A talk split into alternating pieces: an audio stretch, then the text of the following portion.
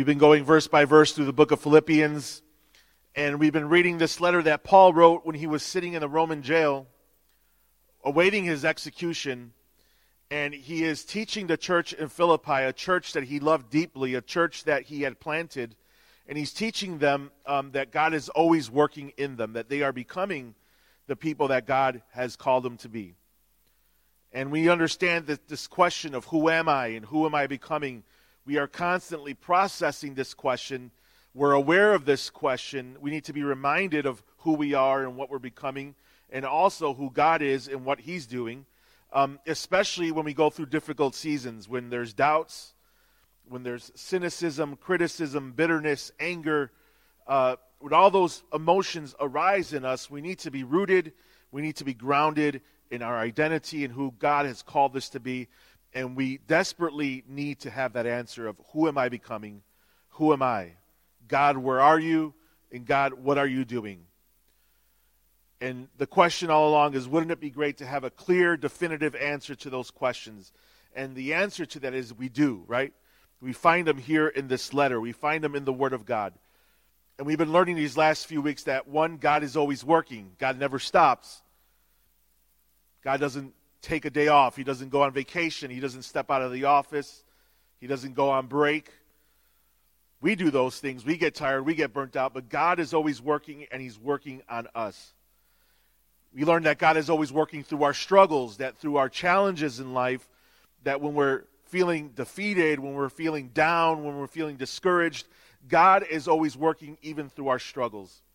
Last week we talked about how God works through our attitude, right? He gives us this upside down attitude where, where we're taught to live selflessly and we're taught to live a life that we give ourselves away so that God would increase in us. It's an upside down attitude, and God is always working on it.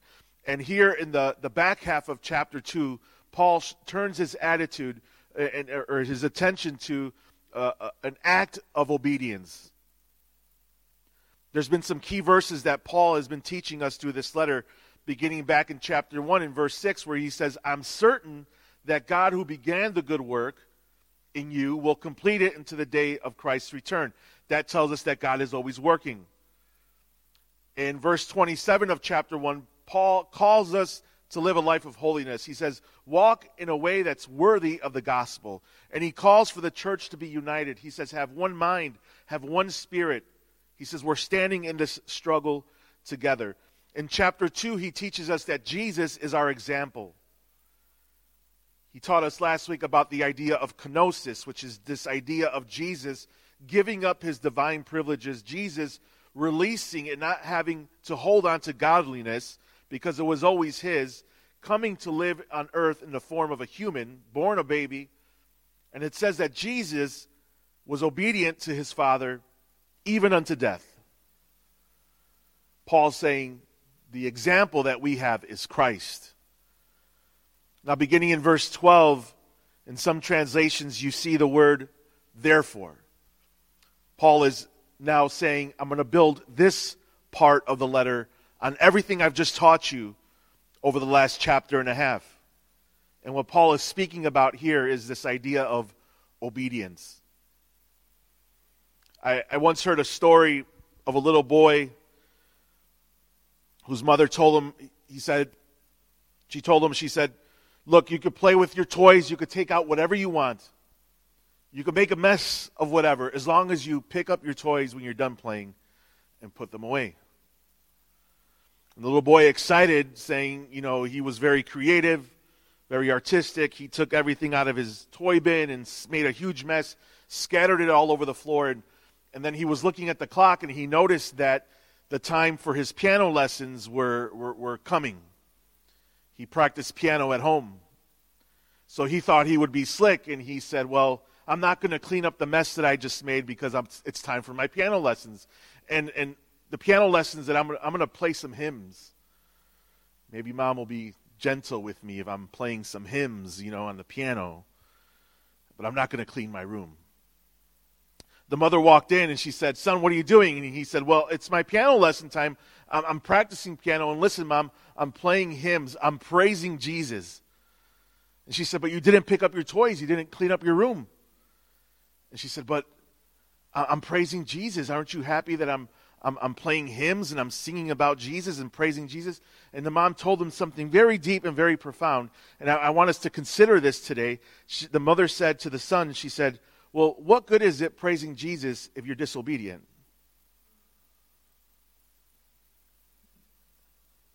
And it was like, wow. We love to worship. We love to praise Jesus. We love to pray to Jesus. We love to acknowledge Jesus. We love to live for Jesus. But, but what good is all of that if we don't obey him? I remember as a, as a young boy myself going out, and we didn't have cell phones. We didn't have uh, these devices. Now, if you want your kids to come home, you send them a text, hey, it's time to come home, get in the house, it's curfew or whatever. Uh, back when I was growing up, this was my text message, right? The street lights. Remember the street lights? Once that street light came on, that was your text message. That sent you a message and it said, hey, uh, uh, uh, it's getting close to getting home time. And I remember being at the parks, and the parks would empty out as the lights would come on, and kids would begin to go home. And I remember sometimes walking home, and I, I, I would just say, man, why do I have to come home? This is bogus. I mean, the, the game was just getting good. The hangout was just getting fun. More people are just showing up. And here I got to head home. Man, my parents are bogus. They're mean. They're cruel. I would be complaining the whole way walking home. Why do I have to go home? Everyone is still hanging out, having a good time. Why do I got to do this? And I, I would just think, man, my parents are so cruel to me. Anybody ever think that? You see, we don't like obedience. we struggle with obedience. And now, if you're a parent, you know when you ask your child to do something, they give you that crazy look like, Did you just tell me to do this? Can I tell you today that God knows that same crazy look that your kids give you when you disobey Him? And we look at God sometimes like, God, are you crazy? You want me to do that? You see, we struggle with disobedience. We don't like disobedience. Nothing really positive comes to our mind when we think of disobedience. Why? Because we don't like being told what to do. We rather have it be our agenda. We like blazing our own trail.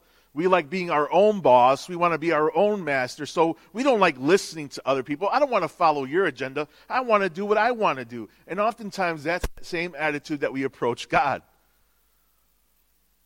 But the funny thing is, now that I've grown up and matured a little bit,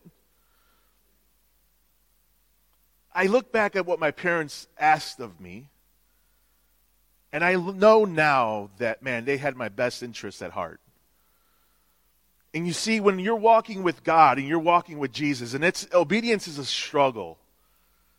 When we rebel, when we act out, we're like that, that kid who says, God, you're cruel. You're asking me to give up all of this. You're asking me I can't do no, uh, these things that I really like to do that, that feel great. But man, when you grow and you mature, you understand that what God asks of you is for your benefit. You see, Scripture makes it very clear the importance of obedience. The prophet Samuel in the Old Testament said, Listen, they asked him, they said, Is, is it better to sacrifice to God right? To give to God and, and, and to offer up sacrifice to God. Is that better or is obedience better? And this is what the Lord told Samuel to speak. He said, Listen, he's telling the people, he said, Listen, obedience is better than sacrifice, and submission is better than offering the fat of rams. So, in other words, there's no, there's no gift you could give, there's nothing you could give that God values more other than your complete 100% obedience to His word. Nothing else. The prophet Isaiah, speaking on the behalf of God in chapter 1, says, If you will obey me, you will have plenty to eat. It tells you the blessing of God when we walk in obedience. And even Jesus himself was teaching his disciples, and he says, Look, if you love me, if you love me, not know about me, not follow me, not kind of like me, but if you love me, obey my commandments. And this is where we give God the crazy look, right? Because we know what God commands of us love your enemies, pray for your enemies, God. Don't look out for myself, pour myself out. What? No sex before marriage? Forgive others who've hurt me? Don't cast stones. Don't get revenge. Don't get paybacks. God, you want me to do that? Listen, the invitation of obedience is not to live life in a way that's easy. But the invitation from Jesus that he gives us is to see the blessings of God through your obedience. It's to arrive at the point where after you've obeyed, you look back and you say, Wow, God, you had my best interest at heart. This is the call that Jesus gives us to have this different perspective of obedience. And if we are in Christ, if you are indeed in Christ and you've been made brand new in His image, it means that God is working on you. He's working in your struggles, He's working in your attitude, and He's also working in your obedience. If you've been encouraged, if there's any encouragement in Christ, if you've been changed by Him, if you've been loved by Him, if you've followed Him and, and lived for Him first, then others next, if you're going to walk this life in a way that's worthy of Him, and if your identity is found in Him, then we must obey Him. The big idea today is that God is always working on who we are becoming. And He works in our obedience. And He does it by empowering us to live a life completely devoted to Him. So in verse 12, Paul writes this to the church. He addresses them and he says, Dear friends, again, this, this love that Paul has for these people, this deep longing that he has to be with them. He wants to be with them. He doesn't want to be in a jail. He wants to be with his people. He wants to be with his, with his spiritual family. He wants to be with his, with, with his crowd, with his crew. And, and there should be that same longing with us. I pray that if you're watching from home, I pray that there's this yearning and that there's this longing for you to be amongst the brethren. If you're completely satisfied and completely happy being apart and being on your own and being away from the church family, listen, there's something broken there.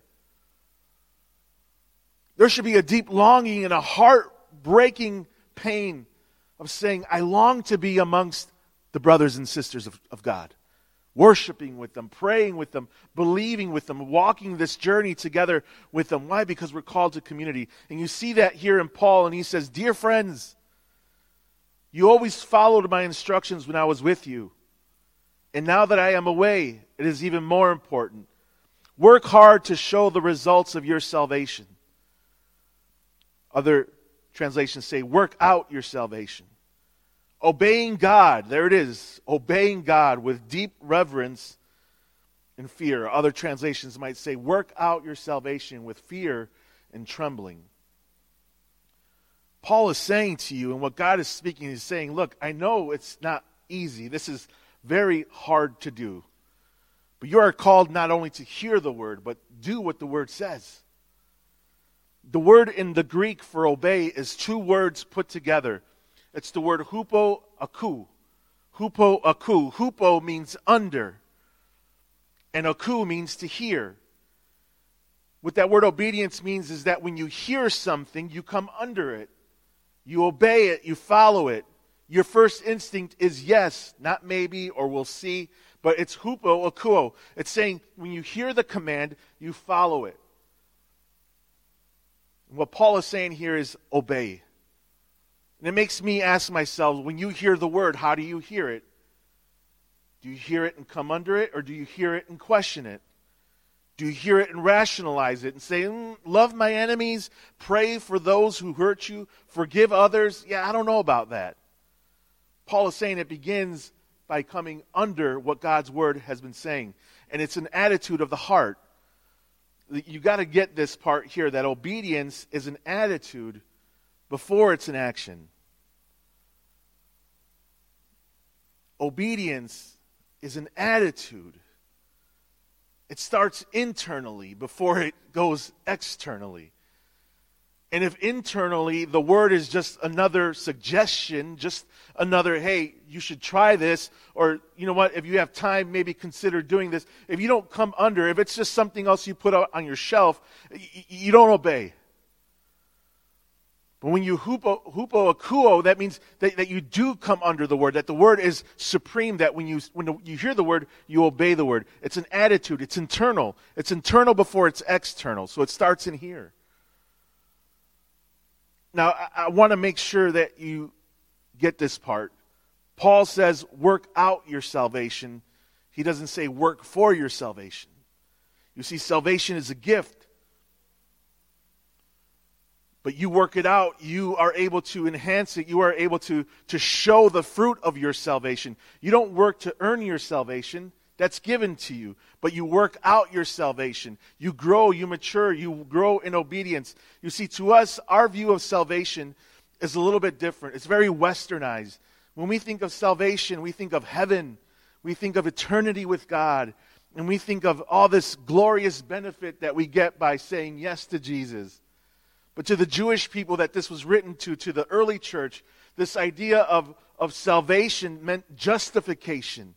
It meant that you have been made right. It was something that happened in the past. But it also meant your sanctification. Not only your justification, something that's been done for you already, but it meant your sanctification, your present, who you were becoming, the, the, the, discipline, the growth within you. And it also meant your glorification, something that would happen in the future. This understanding of saying, look, I'll never be finished uh, being worked on. Right? Like Paul said, God will continue the work in you until the day He comes. So you never get to the point where you say, Wow, I made it. God's done working with me. Everyone, check me out. No, you are always under construction. God will be working on you until your very last breath. But when you take that last breath and you go to the other side and you see him, you will be raised glorified, right? You will have a glorified body and you will be made like him because you're in his presence. So, this idea of salvation to the Jews was justification, sanctification, and glorification. And that's all true. But you still have to work it out. You still have to work harder. You see, Ephesians 2 and, in verse 8 and 10, it tells us, it says, God saved you by His grace when you believed. You can't take credit for this. You can't work for it.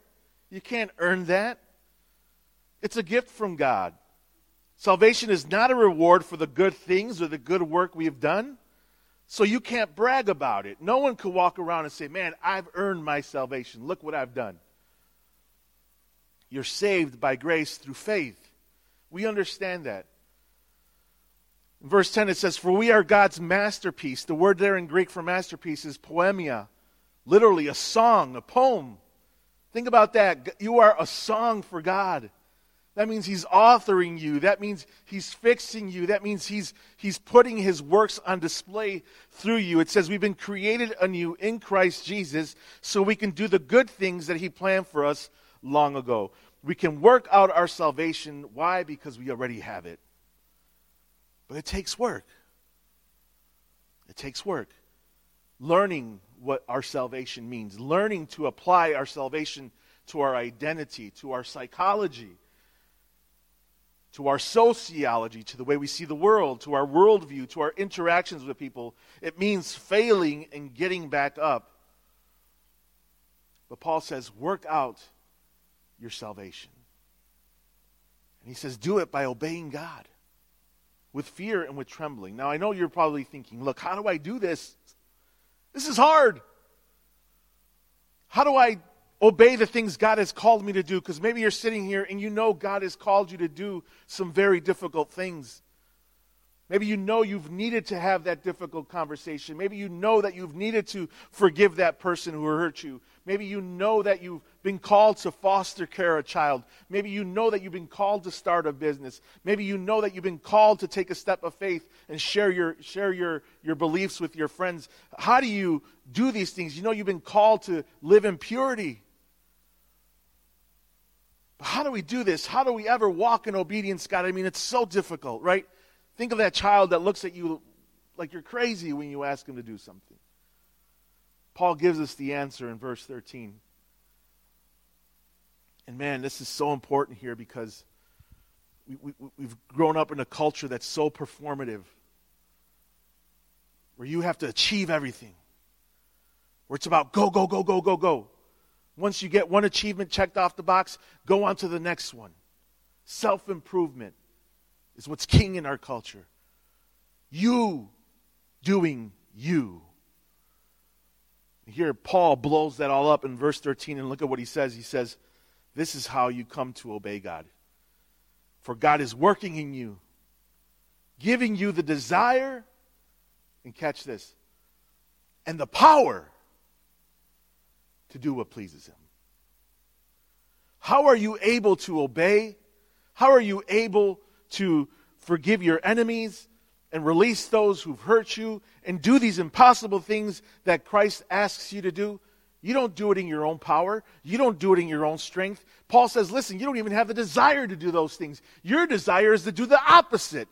You want revenge. You want paybacks. You want to lash out in anger. Hey, you want to fulfill the desires of your flesh. You don't have the desire to walk godly. You don't have the power to walk godly, but God does, and He gives you that power. Your obedience requires the enabling power of God, which is at work in your life. Now, this is so liberating because you know what? There's many people who say, I have to work this thing out with fear and trembling. That means I have to, you know, every day work on it, work on it, work on it. I have to struggle. I have to beat myself up over the head. I have to pull myself up by the bootstraps. Listen, friend, don't burn yourself out. You don't have the power to walk in full obedience to God. But He does. And His power is at work in you. That word power there in the Greek, and I know there's a lot of Greek today, but we, this is so important. It's the word enegerion. Enegerion. You know what word in English we get from enegerion? Energy. It's saying God is pumping his energy in you. So that what you used to think was impossible to do, like forgive someone, now becomes possible. Why? Because you're awesome? Because you're great? Because you're so holy? No, remember, you don't work for your salvation. God's power works in you. God is filling you with that energy. Listen, I don't know what you're up against today, but you know God has been asking you to do something. And it's something bold, it's something courageous, it's a step and you're thinking, I don't know how I'm going to do this. I don't know how I'm going to walk in obedience to this. Maybe it's a health crisis. Maybe you're questioning your calling. Maybe it's an addiction that you're calling to break. Maybe it's a marriage that God is calling you to fix, right? And you're saying, I don't know how I'm going to do this. And you know what my answer is to you? I don't know either. But I do know something. I do know that the same power from Ephesians 1 that says, raised Jesus from the dead. The same power that raised Jesus from the dead is at work inside of you. I do know that the same power that filled the early church when they were hiding and cowering for their lives and they were broken and they were fear filled and they didn't want to do anything. I know the same power that in Acts 1 says descended upon them, that same power of the Holy Spirit that empowered this church to go and change the world, that same power is at work in you today. I don't know how you're going to fix your things. I don't know how you're going to walk in obedience. But I know that the po- same power that Jesus spoke of in Luke 10 when he said, Look, I'm giving you authority. In other words, I'm giving you power. I'm giving you the energy. I'm giving you the mojo, right? To tread on serpents, to tread on scorpions, and nothing by the enemy of the enemy will hurt you. You'll have power over everything that he does. That same power is at work in you. And what's sad is that many people disqualify themselves. We, we put ourselves on the sideline because our whole life we live thinking, how am I going to do this? I'm so afraid. I'm so afraid to step out for God. I'm so afraid to live out my faith because I think I'm going to blow it. I think I'm going to fail. I don't know if I could fulfill it. It seems so intimidating to live this life where, where, where we have to obey Christ. So what we do is we sideline ourselves, we pull ourselves out of the game, and you know what you do? You miss it. You miss God's move in your life because the assumption is that I got to do it. I have to work it out. I just have to work a little bit harder. No, look, it's relying on His power more inside of you.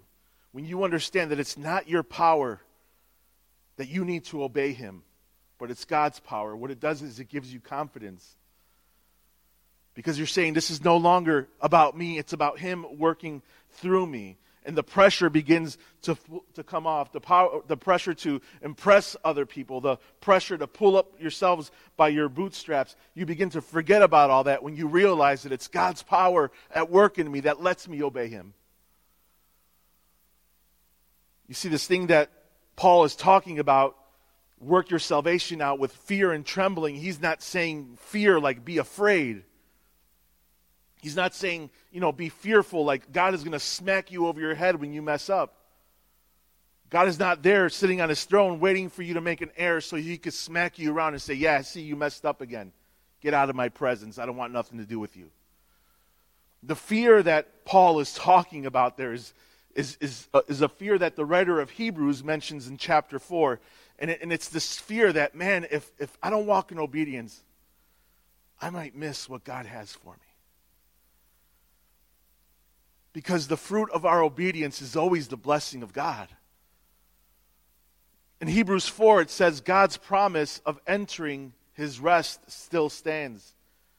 So we ought to, here it is, tremble with fear that some of you might fail to experience it.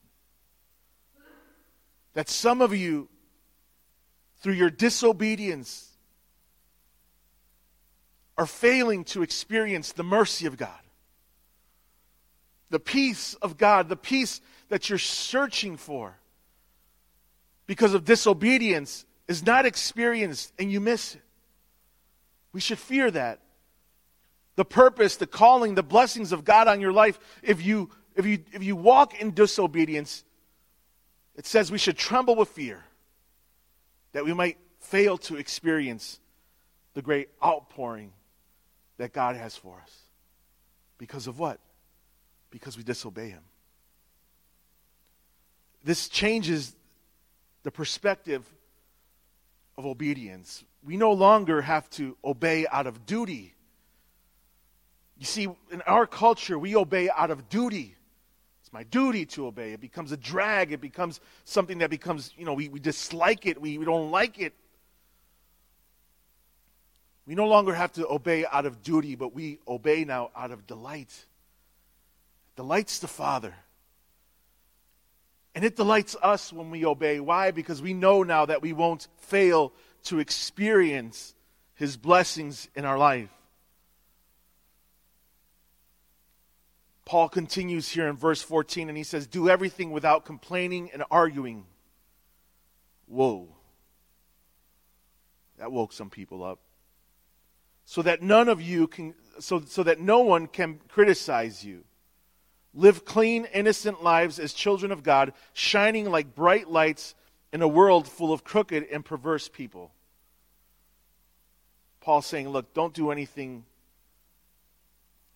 complaining or arguing. That word complaining there is another translation say grumbling. That's the thinking like look okay god i'm going to do it but i'm not going to be happy doing it. Or you're just complaining it's that thing under your breath when they get your order wrong at Starbucks and they say, oh, just these people again. The, the external, the complaining is internal. It's a grumbling. It's, it's, a, it's a complaining, right? And, and we get so haughty underneath our bread, breath and we begin to murmur. And it's an inner condition. It begins to grow out and it expresses itself through the next verb there, which is arguing.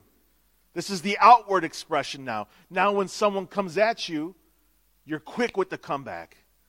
And man, if they hit you with a seven, you're going to hit them with a 12. Have you ever argued with people like that? They're so fast. God did not design my mind that quick. And I think I'm getting the upper hand on him. And then they give this comeback, and I'm just like, what do I do? And my marriage has taught me that. God has gifted my wife with a comeback. I have to take time and recover and think and plan and strategize, but, but that, that, that, that spirit of, of arguing, Paul says, don't do anything about that. The image here that he's saying is remember the nation of Israel when God was bringing manna from heaven to them to sustain them, to bless them, right? God is giving them food in the desert place, and they're waking up every morning and they're saying, Where's the beef? Bread again, God? I mean, come on.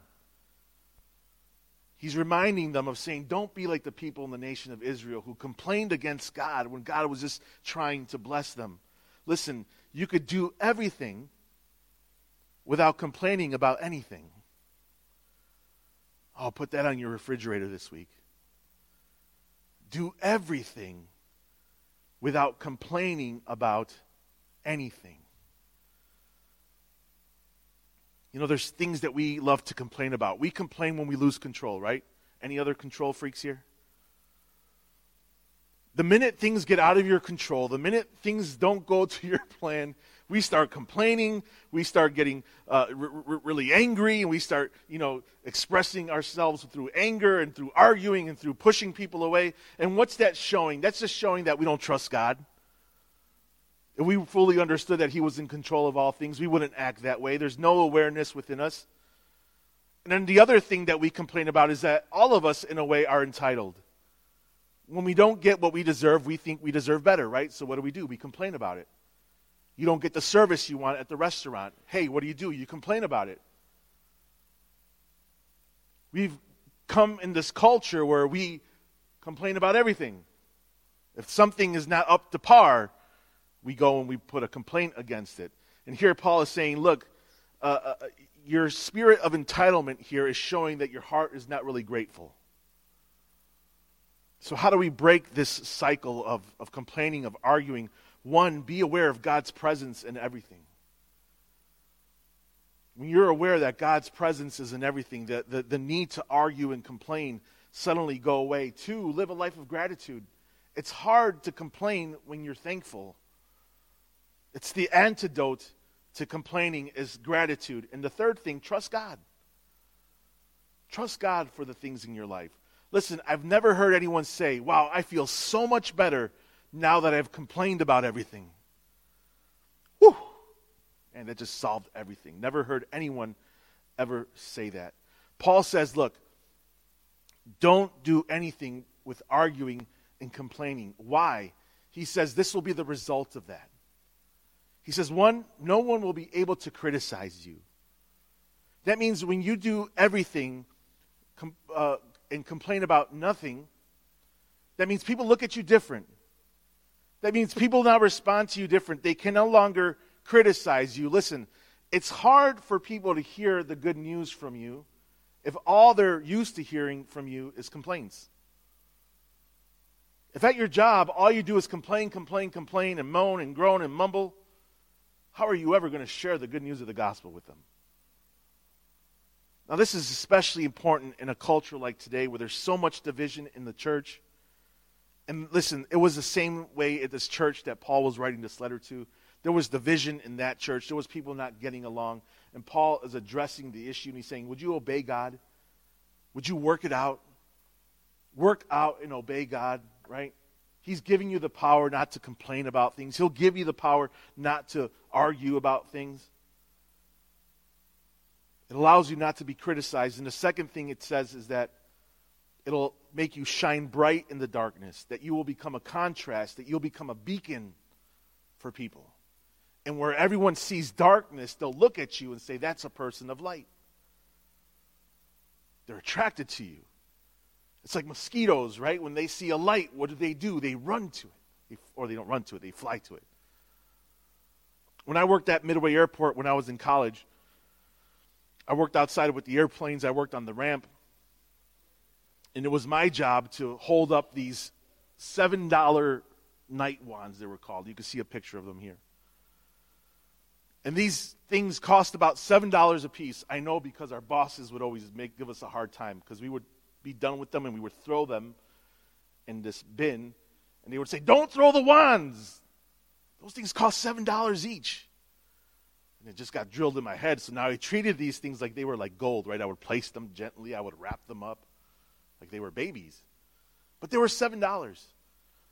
But what these $7 wands did is they guided in an aircraft that cost about $80 million. The person driving an $80 million aircraft filled with people was looking at a $7 wand and following it. And that plane was under my control. If I told that plane to turn, you know what the plane would do? It would turn. If I put an X up in that plane, I told that plane to stop, that pilot would pump the brakes and everyone in the plane would jerk forward and they would stop. But what caused them to follow me is that there was a light that was shining. That in the darkness, there was a light for them to follow. And when we live a life of obedience, when you're empowered by God to live a life of obedience, what you become is you become like these wands.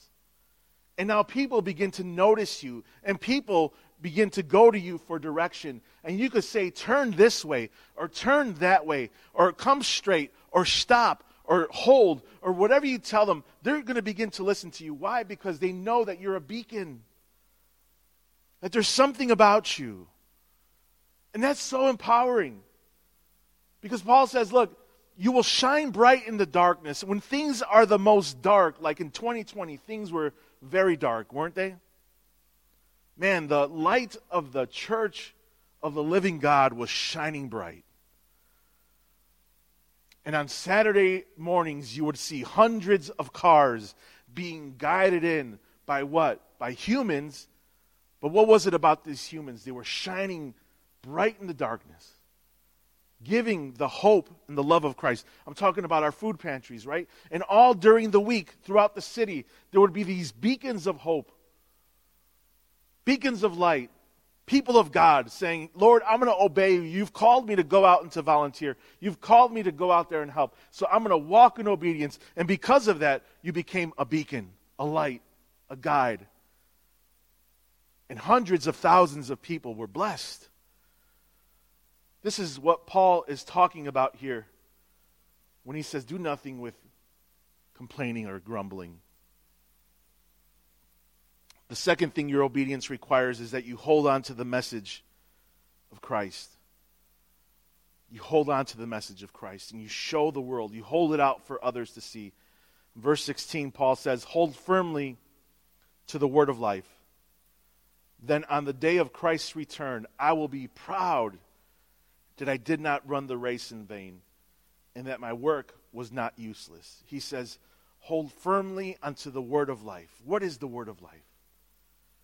Most people, you ask them, What is the word of life? They're going to point to the Bible. That's not what he's talking about. There's only one other time in Scripture where the word of life is mentioned.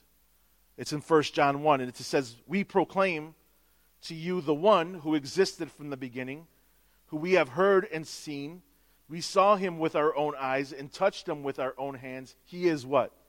The word of life. When Paul says, hold on firmly to the word of life, he's saying, hold on to Jesus. Hold on to the message of Jesus. Now, we learn the message of Jesus through the word of God, and we need to know the word, and we need to hold on to the word, but the word is not the end. Jesus is the end. The word is the means. The word is how we get to know Jesus. We know Jesus through the Word, through relationship with Him, through loving Him, through obeying Him, right? But Paul is saying, hold tightly to the message of Jesus. You see, Peter and John, when they were preaching in, in, in, the book of Acts, and people were astonished at their brilliance, at their boldness. These were uneducated guys. These were common guys. These were not scholarly guys, but they were like dumbfounding people and they were schooling people. And the Bible says that obviously they knew that these two had what? Had been with Jesus. Not that they had read about Jesus, not that they had studied about Jesus, but they had spent time with Jesus. They were in Jesus' presence. Now, listen, we got to know the word, but you have to hold on to Jesus. And it's possible, just let me say this it's possible to know the word and not know Jesus. Jesus spoke to the Pharisees and he says, Look, you guys study the scriptures, you guys know the word of God, and it points to me, but yet you reject me. So you know the word, but you don't know me. So it's possible to know your word and not know Jesus. So we need to hold tightly, as Paul says, hold firmly to the word of life. So that what? So that when I go to be with him, I will know that my life did not fail to experience it. But so that I will know that I ran this race and I did what God called me to do, and that my obedience would be made perfect. And man, did the church do that. Because 200 years after Paul would write this letter, when Paul wrote this letter, the Roman government was waiting to kill him. And in a short 200 years, it, it, seems like a long time, but it's really not in the span of history. In 200 years, people in Rome would be bowing their knees to Christ. What allowed this church that was being tortured, being fed to lions? Do you know that they would put Christians on poles, cover them with wax, and basically turn them into human candles? That, they were the street lights in Rome. Christians. Did you know that it was people's jobs to think of the most sadistic torture of which to kill Christians?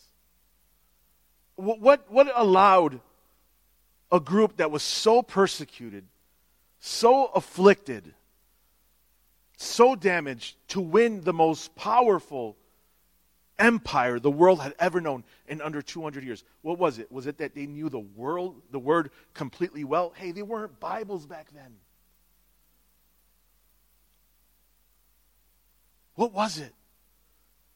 It was their obedience. It was their obedience to say, God, it's your power at work in me.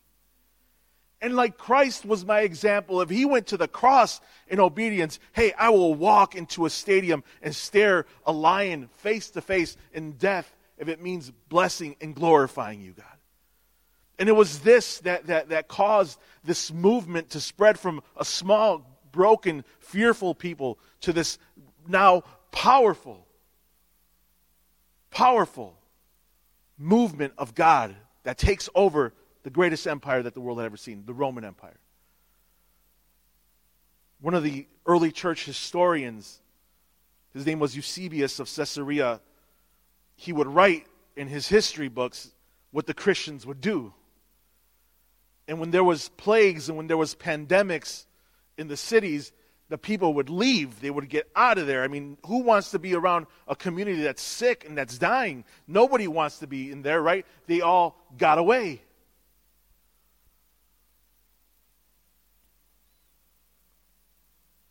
Who wants to stay in a freezing cold state with no power, no water? Hey, go to Cancun. Sorry, I had to go there. But what would the Christians do? The Christians didn't go to Cancun. The Christians went to the cities. The Christians stayed there and ministered to the people. The Christians stayed there and prayed with people at their death. The Christians fed the most sick. And this historian said, listen, this is his words. He says, the deeds of the Christians are on everybody's lips and they glorify the God of the Christians. These pagan people are glorifying the God of the Christians. Such actions convinced them that they were followers of Jesus and that they were pious and truly reverent to God. You see, it was this obedience, this radical obedience, them holding onto Christ tightly and ministering to people in the darkest. They were shining bright like diamonds in the darkest sky. Why? Because they were walking in obedience. And everybody now was praising the name of this Christian God.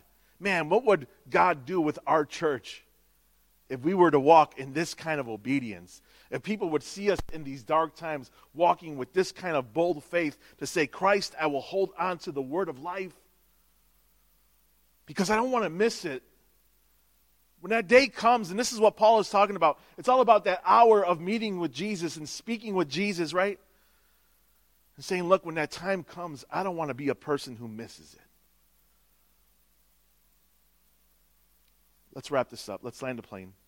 Verse 17, it says, But I will rejoice even if I lose my life, pouring it out like a liquid offering to God. Just like your faithful service is an offering to God. Paul is talking about, like in the temple, they used to pour out the blood sacrifice on the altar. Paul is saying, Look, I will rejoice even if my life is poured out like that. He says, and I want all of you to share in that joy. Yes, you should rejoice, and I will share your joy, even if it means my death. So your obedience requires that you pour yourself out and be filled with joy. Life is not about being filled up, life is about being poured out. So, what does your obedience look like? How are you going to obey God? One, do everything without complaining. Two, cling to the message of Jesus. And three, live your life in a way that pours out. When you know that you're full, you can't help but to pour out. When you understand that God's supply is endless, you want to pour out. You're happy to pour out. Why? Because it makes room for you to be refilled again. Listen, I know it's intimidating. I know it's intimidating to say, I can't complain. I can't argue. God, I got to do all these things that you've commanded me to do. I know it's intimidating. But the good news is that it's not your power that's doing it. Second Peter, I'll finish with this. 1 3 says, By his divine power, by God's divine power, God has given us everything we need. Everything to live a godly life. We have received all of this by coming to know him. By whose power? By God's divine power. How do you work out your obedience? Understand that it's God's power in you. Could we stand together?